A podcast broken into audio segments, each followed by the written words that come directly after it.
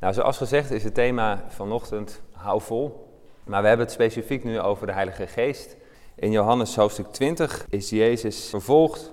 Hij is gestorven. De discipelen die zijn uit angst bij elkaar gekomen. Die, die weten niet wat hun te wachten staat. En eigenlijk verwachten ze Jezus helemaal niet. En plotseling staat hij dan voor hen en hij begint over de Heilige Geest te spreken. En daarom lezen we nu uit Johannes 20. Johannes 20, vers 19 tot en met 22. Op de avond van die eerste dag van de week waren de leerlingen bij elkaar. Ze hadden de deuren afgesloten omdat ze bang waren voor de Joden. En Jezus kwam in hun midden staan en zei: Ik wens jullie vrede. Na deze woorden toonde hij hun zijn handen en zijn zijde. De leerlingen waren vol van vreugde omdat ze de Heer zagen. Nog eens, zei Jezus, ik wens jullie vrede. Zoals de Vader mij heeft uitgezonden, zo zend ik jullie uit. Na deze woorden blies hij over hen. Hij blies over hen heen en hij zei, ontvang de Heilige Geest. Dit is het woord van God. Als we deze preek uh, ingaan, dan heb ik het in uh, drie stukken gehakt. En eerst wil ik graag kijken waar nou precies uh, die discipelen staan voordat ze de Heilige Geest zo bewust in hun eigen leven ontvangen. Jezus heeft daar heel veel over gesproken, maar hoe staan ze voorgesorteerd? Wat, waar zijn de discipelen mee bezig? Wat is de context van dit verhaal? En daarna kijken we dan wat er gebeurt als de Heilige Geest hun leven binnenkomt. En tot slot wil ik uh, drie korte toepassingen geven hoe we dat in ons eigen leven kunnen ervaren. Het werk van de Heilige Geest. Nou, om te beginnen, in welke staat verkeren de discipelen voordat zij de Heilige Geest ontvangen? Nou, ik zei net al een beetje, hè, de, de leerlingen die vluchten weg op het moment dat Jezus wordt gevangen genomen.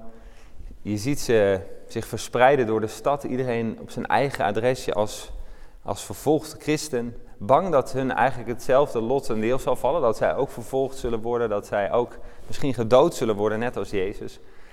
En dat is expliciet ook zo, omdat de hoge priester bewust aan Jezus had gevraagd, en die discipelen van jou dan, hoe zit het daarmee? Dus de discipelen zitten achter vergrendelde deuren en zijn bang. De ochtend van de dag die wij net uh, lazen, de ochtend van Pasen, zijn de volgelingen, de elf, die zijn in verwarring gebracht. Want er zijn vrouwen geweest die hebben gezegd dat ze Jezus hebben gezien. Maria Magdalena, die ooit door Jezus was bevrijd van boze geesten, die vertelt zelfs dat zij het soort van het ultieme bewijs heeft gehad dat Jezus de verlosser is, de redder is, omdat Jezus voor haar stond. Ze zegt, ik heb Jezus gezien, hij is uit de dood opgewekt. Jezus geeft haar de opdracht om naar de elf toe te rennen, het hen te vertellen.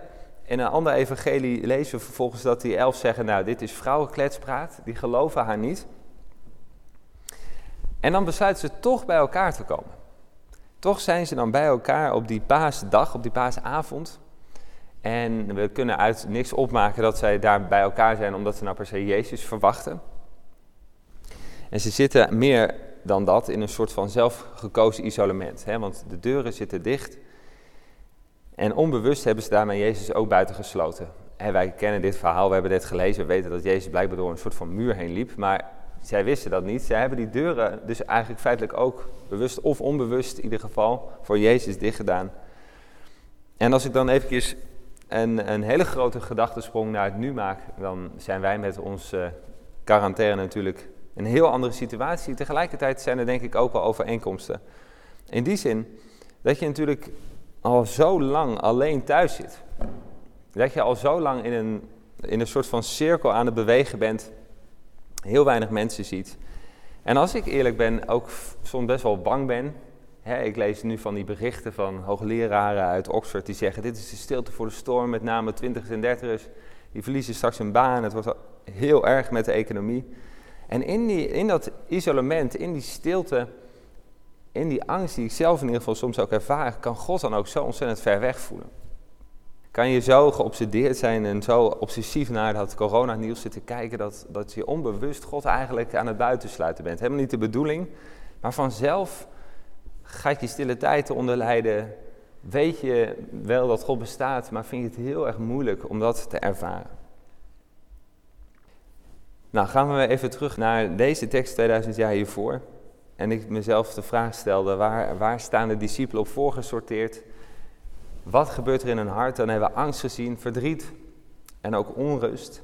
En tegelijkertijd moeten ergens in hun achterhoofd moeten die woorden van Jezus nog wel geklonken hebben. Want Jezus die had gezegd in de hoofdstukken hiervoor: Ik ga weg, maar ik kom terug. Ik zal sterven, maar ik zal ook leven. Wees niet bang. Laat je hart niet bezorgd zijn. Laat mij vrede en vreugde in je zijn. En nu plotseling staat hij daar dan. Totaal onverwachts. Eigenlijk helemaal niet dat je denkt van nou, dit zijn wel die vrome voorbeelden voor ons die eens even laten zien hoe je Jezus kan verwachten in barre tijden. Nee, Jezus komt daar binnen, we weten niet hoe, het staat niet beschreven. Maar die deuren die waren dicht en plotseling is het een feit dat Jezus daar staat. En voor alle rationele mensen, alle empirische mensen, wil hij dan ook wel graag nog even zijn handen laten zien, zijn polsen met gaten, zijn zij, om maar te verzekeren dat hij het is. En dan begint Jezus over de Heilige Geest te spreken. En wat gebeurt er dan? Hè? Dat, dat is voor mij de belangrijke vraag deze, deze morgen. Wat gebeurt er als de Heilige Geest bij Johannes het leven van de discipelen inwaait?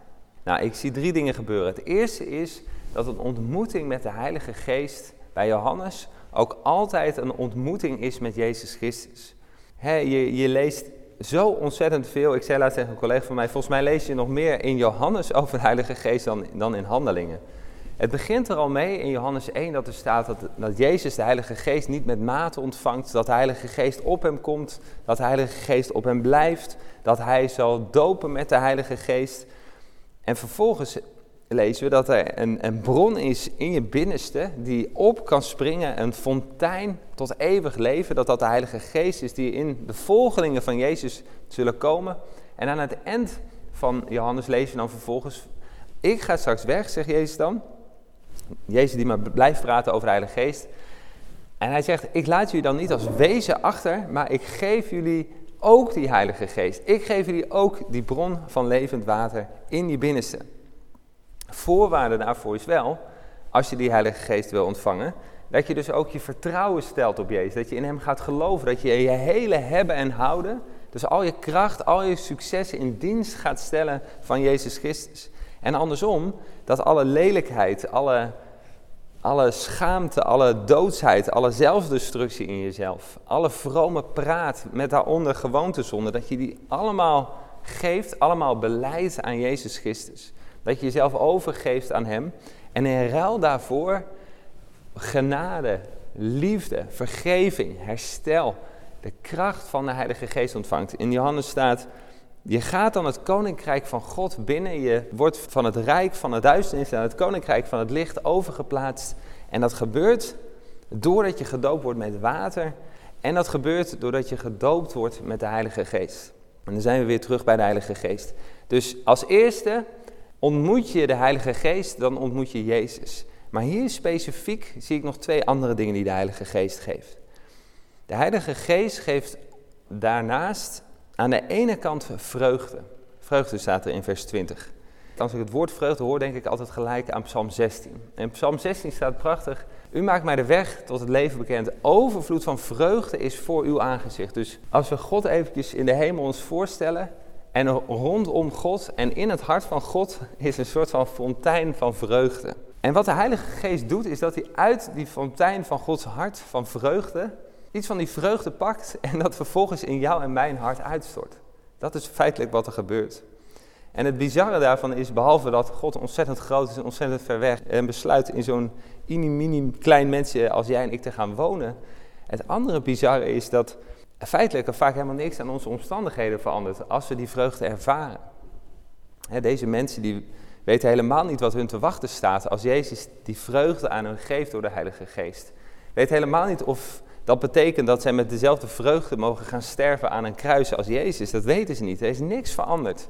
En toch is er een vreugde omdat de Heilige Geest je helpt om voorbij deze omstandigheden naar een God te kijken die onveranderlijk is. Naar een God te kijken die het waard is om, om liefde te geven en ja, gewoon door zijn vreugde overstroomd te worden.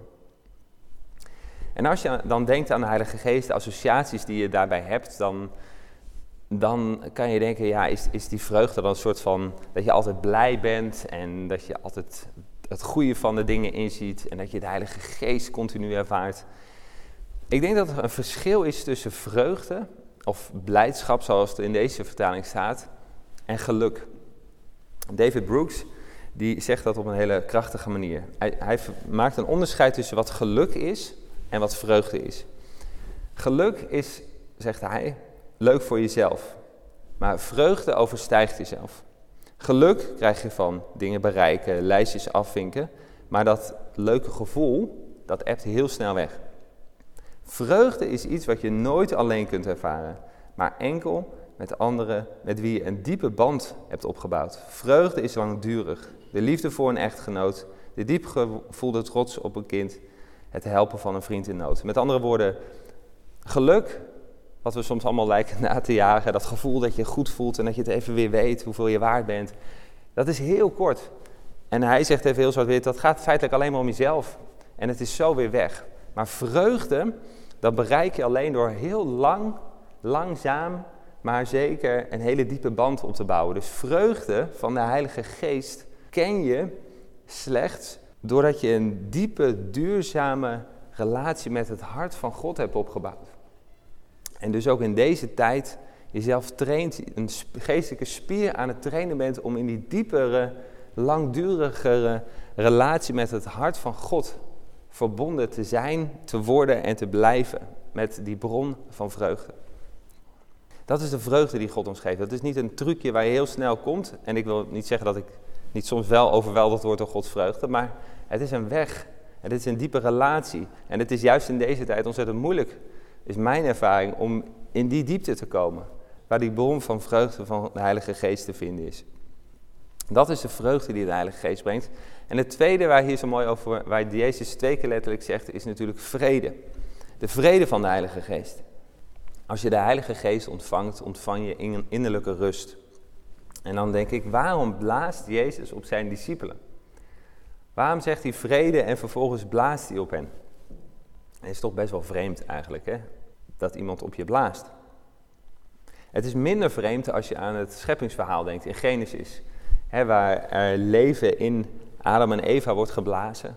Waar dat woord eh, voor wind hetzelfde is als het woord voor geest. Dus waar je eigenlijk de Heilige Geest ziet werken om iemand letterlijk tot leven te wekken.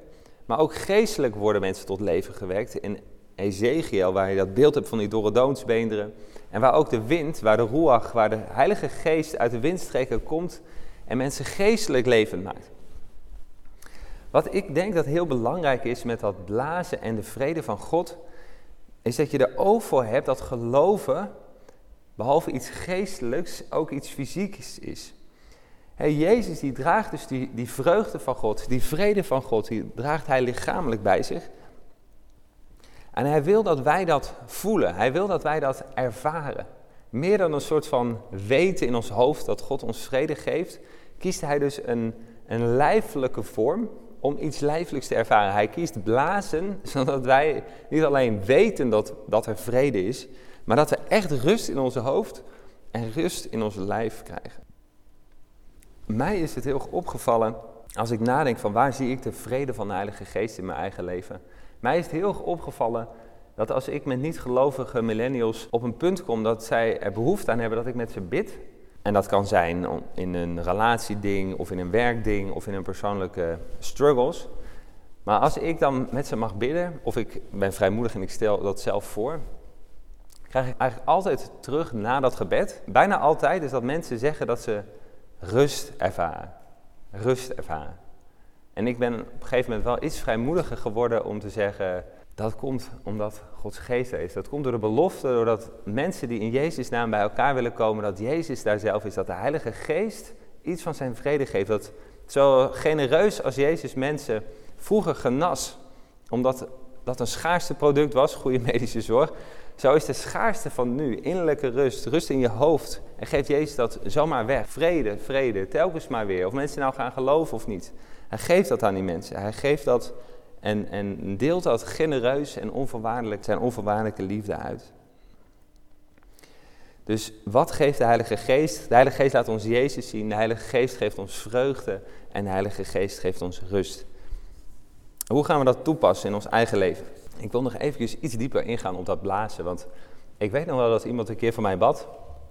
Ik zag het niet aankomen, maar die persoon die blies op mij. Die, zei, die refereerde aan deze tekst. Die zei, ja, ik doe in Jezus voetsporen, vrijmoedig, ontvang de Heilige Geest. ontvang zijn vrede. En ik weet nog wel dat ik een soort van fysieke schrikreactie had. Misschien omdat ik het niet verwachtte, maar vooral omdat ik gewoon een geïnformeerde jongen ben. En denk, laat me met rust. Zal ik eerlijk zeggen. En ik heb heel lang over na te denken, waar komt dat nou vandaan, zeg maar? Dat, dat soort van schrikkerige en, en ook een beetje een weerstand bij dat hele fysieke. Eh, ook dat gevoel van, ja, ben ik dan minder als ik niet iets ervaar bij de Heilige Geest? Of zouden andere mensen misschien vinden dat ze meer zijn? Een uh, bekende filosoof, in ieder geval in theologenland, Charles uh, Taylor, die heeft het over excarnatie. Die wijst dat een beetje als de oorzaak aan dat wij laten even heel cru zeggen, als geïnformeerde mensen het soms lastig vinden om dat hele lichamelijke ook bij het geloof te betrekken. En excarnatie is gewoon precies het tegenovergestelde van incarnatie. Incarnatie is dat, dat de, het eeuwige woord van God, Jezus Christus, een mens werd in een mensenlichaampje. Dat het geestelijke in iets lichamelijks kwam. En Charles Taylor die, die schopt ons een beetje tegen de scheen en die zegt, eigenlijk zijn wij geëxcarneerd. Wij zijn weer helemaal in ons hoofd gaan zitten. We weten het allemaal precies te beredeneren en te rationaliseren. Maar mag ons hele lichaam nog meedoen in het geloof? Hoe holistisch, om een ander modewoord te gebruiken, is ons geloof eigenlijk? Doortrekt het ons hart, doortrekt het onze ziel. Geloof is lichamelijk.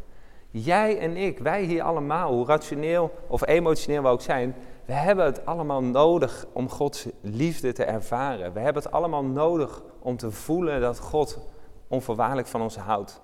En als je het niet nodig hebt om het in gevoel te voelen, dan heb je het altijd nog nodig om het in je hart te voelen. Met andere woorden, mijn eerste toepassing zou zijn: vraag God daarnaar. Juist in deze tijd, in deze geëxcarneerde tijd waar we niet eens meer aan elkaar mogen zitten. Vraag God, zeg eerlijk tegen Hem vandaag. Dat is mijn mijn uitdrukkelijke vraag voor jou vandaag. Vraag vandaag aan God. Raak mij aan, Heilige Geest. Laat mij ervaren dat ik hier niet alleen ben in deze ruimte. Ik heb dat nodig. We hebben dat allemaal nodig. Gelukkig hebben we nu uh, knuffelbuddies aan wie we dat ook mogen vragen. Hè? Maak van je beste vriend een knuffelbuddy en vraag aan hem, leg mij de handen op en, en bid voor mij. Hou mijn handen vast en bid voor mij dat, dat ik de kracht van de Heilige Geest in deze bizarre tijden mag ervaren. Nou, genoeg erover. Volgende toepassing is dus kies voor vreugde en kies niet voor geluk. Zoals David Brooks dat even zo zwart-wit zegt. Ik zei al van, in sommige kerken lijkt het net alsof je een echte christen bent als je keihard met de Heilige Geest vervuld bent. En alleen maar als je in tongen spreekt dat je dan een soort van echte christen bent. Eh, de valkuil daarvan is, is dat je dus een soort van gelukchristen wordt. Dat je alleen als je iets van de Heilige Geest echt voelt in je hele wezen of iets bovennatuurlijks kan doen, dat je dan weet dat God van je houdt en dat hij er is en dat hij je gebruikt en dat je zijn wil aan het doen bent. Even een zijspoor, ik vind het heerlijk uh, om in tongen te bidden bijvoorbeeld. Schrik niet. De geestesgaven, dit is het moment. Dit is het moment. Zeker als jij niet je hele agenda vol hebt staan. Dit is het moment om je huis te bouwen. Als dit een stilte voor de storm zou zijn, en je werkt thuis en je hebt meer rust, dat geldt helaas niet voor de meeste van ons, maar dan is dit de tijd dat de zon schijnt, dat we diep kunnen graven, dat we een fundament onder ons huis kunnen leggen en daar een huis, een geestelijk huis op kunnen bouwen en dan komt straks de storm en dan staat ons huis. Ga die diepe weg, die diepe weg, steeds dieper in het hart van God. Die langdurige, die duurzame relatie die vreugde voortbrengt, die ons echt diep in het hart van God brengt, waardoor we als alles om ons heen gaat veranderen, en dat, nou, dat is in ieder geval mijn hypothese, als alles gaat veranderen straks, dat die, dat die onwankelbare God ook een onwankelbaar fundament vindt in ons geloofshart. Laat je volstromen. Ga oefenen met luisteren bidden. Ga, ik had deze week een, uh, een gesprekje met een, een dominee-collega van mij hier in het land. Die zei van, ik luister heel graag, mijn guilty pleasure is om naar Pinksterpredikers te luisteren. want volgens mijn theologie is het allemaal niet helemaal... Uh, maar de manier waarop die mensen gewoon bezield, vol van de kracht van Gods Heilige Geest, mij en mensen in beroering kunnen brengen, dat, dat is Gods Geest. Daar, daar moet ik meer van hebben. Ik dacht, prachtig. Dus ga naar Pinksterpredikers luisteren, het mag van mijn collega. Ga oefenen met de gaven van de Heilige Geest. Dat is de tweede. En de derde toepassing is, Jezus zegt, als hij die vrede en die vreugde geeft en ervoor kiest om daar de Heilige Geest voor te gebruiken, zodat wij dat ook zelf gaan ervaren, zelf gaan leven, om dan vervolgens te zeggen, ik zend jullie uit. Ik kwam uit de hemel, ben ik gezonden om dat, die vreugde en die vrede naar jullie toe te brengen. Maar dat is niet voor jezelf. Jullie beker stroomt over. Ik zend jullie uit. Ga dat zelf maar lekker doen. Niet alleen voor christenen, maar voor deze stad, voor deze wijk, voor deze buurt. Ik vertelde net even kort dat ik soms zo stoutmoedig ben om met mensen te bidden. Maar doe dat eens. Hè. Zeg eens gewoon, als je echt een intentionele relatie hebt met een collega, met een buurman. Als je daar een intentionele relatie mee hebt, je echt met iemand meeleeft, dan is er ook echt een moment. Daar kan je niet voor weg, wegvluchten. Dan komt er een moment dat je in je hart de vraag voelt opborrelen. Ik bid zelf wel eens voor mensen. Hoe zou je het vinden als ik voor jou bid? Of als je nog gekker bent zoals ik, gewoon zeggen, mag ik hier nu met jou bidden? Maar hoe, hoe je het ook doet, zeg maar, op een afstandje of dichtbij. De moed hebben om daarna gewoon eens te vragen van, joh, hoe was dat? En dan misschien eens versteld staan dat God veel meer kan doen door zo'n gebed. En jij kan bedenken of beseffen. Is, is een prachtige manier, niet alleen om de ander te zegenen, maar ook zelf opgebouwd te worden. En te merken dat alle vreugde en vrede in de wereld, die de Heilige Geest ons wil geven, door Jezus Christus, dat dat niet dat geluksdingetje voor onszelf is, maar dat we daarmee vreugde, dat we daarmee die diepe band met God doorgeven aan mensen om ons heen die daarnaar verlangen, die meer dan ooit beseffen dat ze dat wellicht wel eens nodig zouden kunnen hebben. Amen.